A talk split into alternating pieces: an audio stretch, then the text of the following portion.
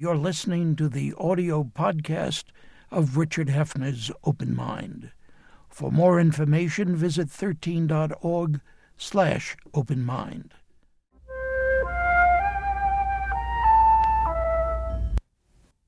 I'm Richard Heffner, your host on The Open Mind, but it is very much in another role long past as the founding general manager of New York's premier educational television channel 13 in the early 1960s that I can testify just how crucial a role today's open mind guest played in making 13 possible in expanding the whole concept of public television in America, and at least for a long, long moment in time, making commercial television think hard about its public interest obligations and about the price it might have to pay for ignoring them. Of course, it didn't.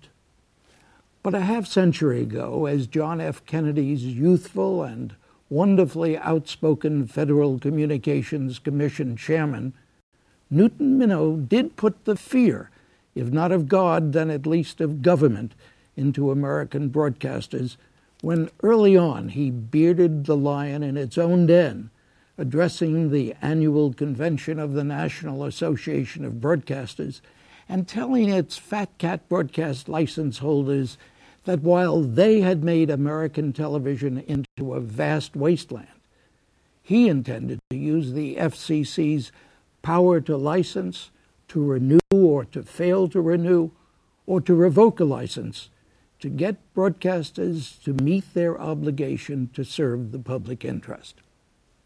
My guest very much put it on the line. I did not come to Washington to idly observe the squandering of the public's airwaves, he told the broadcasters. I intend to take the job of chairman of the FCC very seriously. There will be times, perhaps, when you will consider that I take myself or my job too seriously. Frankly, I don't care if you do, for I am convinced that either one takes this job seriously or one can be seriously taken. Wow, one would say today. So, Mr. Chairman, looking back over the past half century, what do you think has happened to those wonderful words? We changed television totally. Uh, we opened public television, which didn't exist really. New, there was no public television station in New York, Washington, D.C., Los Angeles.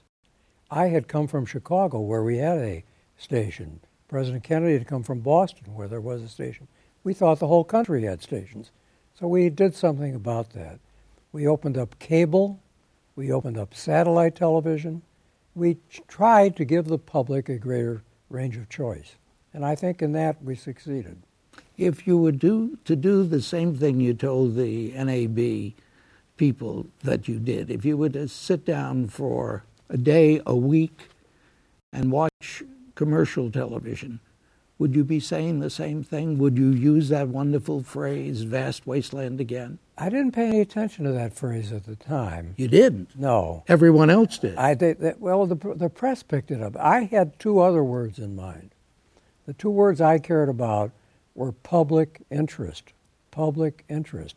Those two words are in the Communications Act some 37 times. But broadcasters had forgotten that their job was not to serve the private interest, but to serve the public interest. Do you think maybe it's an unfair question? You're a, a, a sweet and generous as well as humorous person.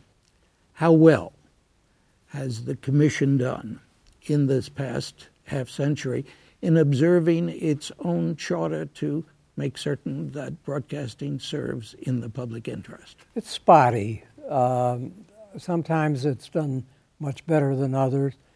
When I went to the FCC, it was at a terrible time in the broadcast industry and at the agency. There had been scandals in the business. There had been payola scandals. There had been bribery scandals. The President Eisenhower, uh, President Kennedy's predecessor, had a fire the FCC chairman for improper conduct. The thing was a mess. So the first thing I wanted to do was clean the joint up, and I think we did succeed in that. And then I felt the important thing was to enlarge choice for the viewer, and we certainly today, my God, there's more choice than you can handle. Did you reflect Kennedy's interest? Yes. Um, I, I, I, didn't talk to the president about the uh, speech before I gave it, but the night I gave it, I got a phone call. I got two phone calls at home. First was from the president's father, Ambassador Joseph Kennedy. I got a, I picked up the phone. They said the White House is calling. Ambassador Kennedy's calling. I oh my God, I'm going to catch hell for this. Ambassador Kennedy said, Newt, I told my son that was the best speech since his inaugural address. You stick with it. You do what you're doing. Anybody gives you any trouble, you call me. Goodbye. Hung up. The next call was from Edward R. Murrow, who was then had left CBS and he was running the U.S. Information Agency for the government. And he called and he said, Newt, you stole my speech. I said, What do you mean? He said, Don't you remember the speech I gave in your hometown of Chicago two years ago? And I said, Ed, I'm sorry, I'm not familiar with it. He said, I'll send it to you. You stole my speech. Well, I read his speech, and he was right because he gave the same speech two years earlier to the news directors in television. It's interesting that you spoke to the National Association of Broadcasters. It wasn't all that many years later, it was in 68, that Lyndon Johnson spoke to them too uh, immediately after he said in a televised address to the nation that he would not seek nor would he accept the nomination of his party, he was talking about the great power of the broadcasters. And he was reminding them that with great power goes great responsibility. He was talking about what the living room war had done to our capacity to win a war rightly or wrongly. Well, you remember he said, when I lost Walter Cronkite, he said uh, that was the end of the war. Uh, I had an extraordinary experience with Vice President Johnson and President Kennedy the day I gave the, the day before I gave that speech. Um, America had fallen behind in the space race. Russians had sent a man into space. We had not. But finally, in uh, May of, of uh, 1961, the United States sent its first man into space, Commander Alan Shepard. And he arrived home safely, and he was in the White House. The president was going to take him to Congress, and the president asked me to meet him at the Oval Office and to ride with him to the National Association of Broadcasters Convention, where the president was to give a speech. So I waited outside the Oval Office, and President Kennedy came out, and he said, Newt, he said, what about taking the Shepards with us to the broadcasters? I said, that would be terrific. He said, well, let me arrange it. He went back in the office. He came back out. He says, it's all under being arranged. He said, you come with me. I want to change my shirt. So he took me upstairs to the living quarters. He started to change his shirt. He said, what do you think I should say to the broadcasters? And I said, uh, even though I knew him before he was president, I was scared to death. I was very intimidated. And I said, well, Mr. President, you ought to say that in our country, when we send a space uh, shot, we invite the press, radio and television, to cover it. Everything is in the open. That's a free society. When the Russians do it, we never know what happened, if it was a failure or a success, because everything is a secret. The president didn't say anything. He uh, didn't say that's good, that's bad. We went downstairs. We started to get in the car, and I realized now, because of the Shepards, I should get in the second car. And the president said, No, no, no, no. He said, I'll take the Shepards in the back seat with me. And he turned to the vice president and said, Lyndon, you sit in the jump seat. Newt, you sit in the jump seat. So the two of us are in the jump seats. We're driving up Rock Creek Park to what was then called the Wardman Park Hotel. It's now the Sheraton Park Hotel. The president was in a very ebullient mood. He slapped Lyndon on the back. He says, Lyndon, he said, as vice president, you are the chairman of the Space Council. He said, but nobody knows it. But I guarantee you, Lyndon, if that space shot had been a failure, I would have seen to it that everybody would know. it. I thought it was pretty funny I had a big mouth. So I said, Mr. President, I said, if that had been a failure, I said, the vice president would have been the next astronaut. And Lyndon looked at me like he's going to kill me. The president got up, gave his two minute perfect speech about a free society, how we opened up the space shot to radio and television, and left to great cheers. And the next day I came back to speak, and I think the broadcasters wished I had changed my shirt. What a double whammy, huh? Newt, you've had such a fascinating career, and I know that you began in terms of your chairmanship of the FCC and your familiarity with uh, Jack Kennedy through Adlai Stevenson. Yes. And uh, I've always wanted to ask you do you think he would have made as interesting, as spectacular a president, however short lived his presidency was, as Jack Kennedy did? I think he would have been very successful, particularly on international affairs. That was his main interest, and he was very, very good at it. He played a critical role in 1962 in the Cuban Missile Crisis, uh, where w- what he proposed basically was what we ended up doing. We ended up swapping the American missile bases in Turkey and Greece in exchange for the Russians getting out of Cuba. We didn't talk about it much, but that was Stevenson. Stevenson was, on foreign affairs, you couldn't do better. I think the Cold War would have ended more quickly if he had uh, been the president. Are you suggesting that on the domestic scene, uh, that wouldn't have been the case? I'm not sure. Uh, uh, I think um, I was in love with Jack Kennedy. Jack Kennedy, the first time I met Jack Kennedy, I thought to myself, this, this guy should be president of the United States, and he was, tragically, for such a short time. But they were both, they both believed something that is not really thought of as being true today. What's that? They both believed politics could be an honorable profession. They both believed that. Stevenson also believed something nobody believes today. Stevenson said, There are worse things that can happen to a person than losing an election. But he lost twice. He lost twice. Do you think if Eleanor Roosevelt had prevailed, he would have run the third time and lost again? He had promised her that he'd stay out of it. I, I had urged him, and others had urged him to come out for Kennedy uh, before the nomination occurred. Uh, but he resisted, and I, I think he had promised Mrs. Roosevelt that he would stay neutral. She wanted him again to be yes, the she candidate. Did. Yes, she did. A, a, a modern day William Jennings Bryan, perhaps. Speaking of Mrs. Roosevelt, she called me when I was at the FCC one day, and she said, "Why haven't you uh, answered Reverend Smith's letter to you?" And I said, "I'm sorry, Mrs. Roosevelt, I don't know what what it is." She said, "Reverend Smith is a minister in Mississippi. He's a black man, and he's running for Congress, and he's trying to get on television there. He's willing to pay for it, and he can't get on." Well, I checked, and sure enough, down in the basement at the FCC. His letter is sitting on somebody's desk. And I said, Well, what about this? And they said, Well, we checked with his opponent, who was a man, the incumbent. His name was John Bell Williams. And he's not buying any time. And the law requires that the candidates be treated equally.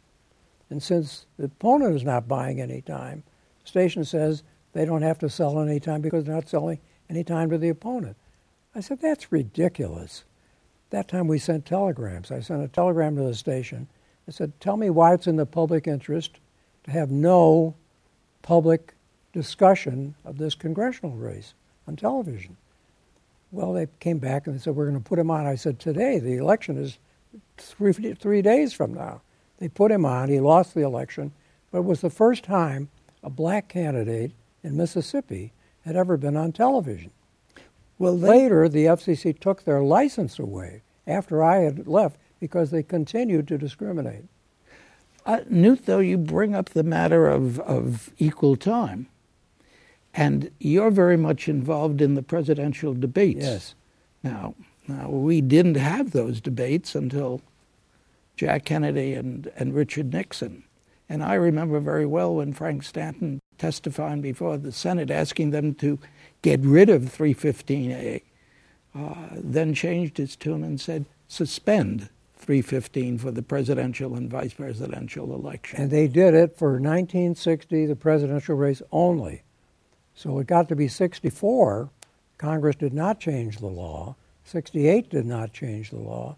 72 did not change the law. 76 did not change the law.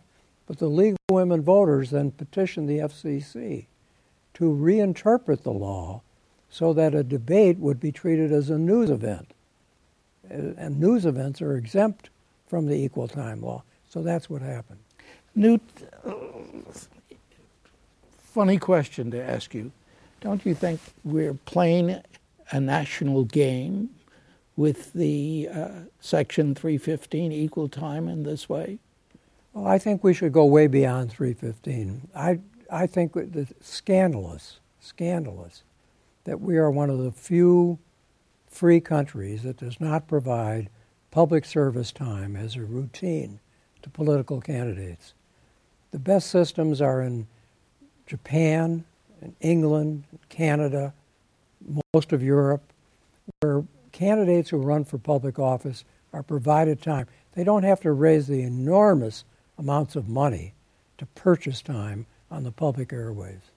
What do you think is going to happen now? We urged when we worked together on that 20th century uh, um, foundation uh, project that you chaired. Well, and you Citizens did a, Time. I have to say, Dick, you did a brilliant job with that. It was the best idea, even though it was not adopted. We testified in Congress about it. It was a great idea, and I, I think one day it'll still happen. One day? One you day. realize how many years ago that was? that was 1968. You and I may not see it, but I think it's going to happen because this is a scandal. What do you think about the debates now? Well, I've been watching, the, I'm a political junkie. I've been watching all the Republican debates.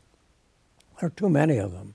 And unfortunately, they've opened it up to uh, partisan audiences with a lot of uh, reaction and screaming. But they do give the voters, they do give the voters an opportunity to evaluate the candidates, and that's what counts. And that's what you and, and, and your commission wanted voter time. That's right. I'm still on the debate commission. Even at my age, I'm vice chairman of the debate commission. We just, within the last uh, week, announced uh, the dates and places for the 2012 debates. Please, Newt, none of this, even at my age, we established before that I'm older than you are. So a few months. All right, let's let's turn. We don't have much time. Let's let's turn to the thing that has interested you so over the years, what we now call public television. Where are we with public television? Well, we failed the most important part of it, which was to find an adequate way to finance it. Uh, the original idea that the Carnegie Commission on Public Television proposed was that there would be a $5 excise tax on the sale of every television set, and that $5 would go into a trust fund for public broadcasting. Other countries have similar arrangements. Much more money, though. Much more money. We failed to fund it, and, and President Johnson, who wanted public television but was in the midst of the Vietnam War, did not want to propose any increase in taxes, failed to provide any adequate method of finance. So the result is that public television, and I've been the chairman of our station in Chicago and the chairman of PBS, we go around with tin cups begging for public for money, and we succeed to a certain extent, but it is not what it should be. But you have also been a major figure in the American foundation world, uh, chairman of the board at Carnegie. Uh, do you think it's about time for the major foundations to fund or to endow public television? I think I th- that that would be an excellent choice. I think that um, the general public also should participate in it, but it shouldn't be only foundation money. Uh, the foundations do support it, not the way the Ford Foundation was really a principal funder of uh, the beginning of uh, public television, and I, I would hope the foundations would do would do much more in the future. I, uh, you've been quoted as saying that the public television structure itself needs some changing. not so many stations, perhaps. There are too many stations. Uh, tragically, uh, take the case of Los Angeles, where you had something like five or six television, public television signals coming into the same area. Each asking for money. That's right, which was, it, it, it ended up with, the, tragically, the biggest station, KCET, withdrawing from PBS. So there should be fewer stations, and there should be, uh, the, the, there's an excess of democracy in the public television world to an excess. That's interesting. Spell that one out. Well, too much localism. Well, each station, the stations came before the network. The stations came first, and as a result, the stations really don't want a strong national service, as I think they have to have if you want to really be an effective service. You think that's the way we can fund it? Uh, the, the funding is a mess. If you ask any of the public television people uh, here in Channel 13 or the uh, SUNY stations or all of them, they'll all say we don't have enough money, and it's true. You know, I uh, I was a small station manager or a believer in small stations when I ran Channel 13. I admit that since that time, uh, dollar problems have demonstrated to me that we need to consolidate. Doesn't satellite broadcasting now provide the key to that? It does, and uh, I'm very proud that uh, when I was involved with PBS, we were the first, before commercial broadcasting, we were the first to go to satellite. I didn't know that. Yes. the, the public television was the first operator of a satellite system connecting the stations. What happens then to local issues, seriously? Well, we do a very good job in Chicago. We have a nightly program every night, uh, an hour of local issues. It's widely watched, and I wish every station had the had the facilities and the money to do it because it's needed. Yeah, but the Chicago, they've had you all these years and the moxie you bring, and uh, as in Boston, with the Lowell Foundation. Where else do you find that? Well, I, I think I think Channel 13 is, is strong, but it needs help. I think we've got to find a long-term, better way for, for uh, what we spend on public broadcasting in this country compared to what the British spend or the Japanese spend. It's infinitesimal. You know, I've spent, I get the signal we have two minutes left, uh, and there's so much I want to ask you about. I, I, I want to ask you about Citizens United, and I want to ask you about the Fairness Doctrine and so many other things. The Fairness Doctrine, for instance, uh, would you today uh, endorse? No, I think the Fairness Doctrine was needed when we had few stations if you had, let's say, we had cities in this country with one television station, it was impossible for uh, one television station to be allowed to present only one point of view. So the government had a what's called the fairness doctrine and said you should deal with controversial issues, but when you do, you must present all sides of it. Today, with the enormous proliferation of stations, uh, and with the concern we have about the First Amendment, I think that the Fairness Doctrine's day is over. But I do think that the public has got to switch channels and get different points of view, not watch only one channel. But Newt, the public doesn't. Well, we got to educate the public. I think young people are getting more and more of their news now through sources other than television. Yeah, but the news is about who's twittering me about this, that, or the other That's thing. right. Uh, are you sanguine about that? No, and I think what's happened is the attention span of this country has shortened to such an extent that any complicated issue, and we're, our country is confronted with such important, complex questions, and we don't really grasp the significance of them because our attention span is about like a flea. Newt Minow, our time is up, and uh, Dick, it's great to be with you. Well, it's great to have you here, and I wish you'll come back and talk about all these other issues. Meanwhile, thanks for joining me today. Thank you. And thanks too to you in the audience. I hope you join us again next time. Meanwhile, as another old friend used to say, good night and good luck. And do visit the Open Mind website at 13.org slash openmind to reprise this program online right now or to draw upon our archive of 1,500 or so other open mind and related programs. That's 13.org slash open mind.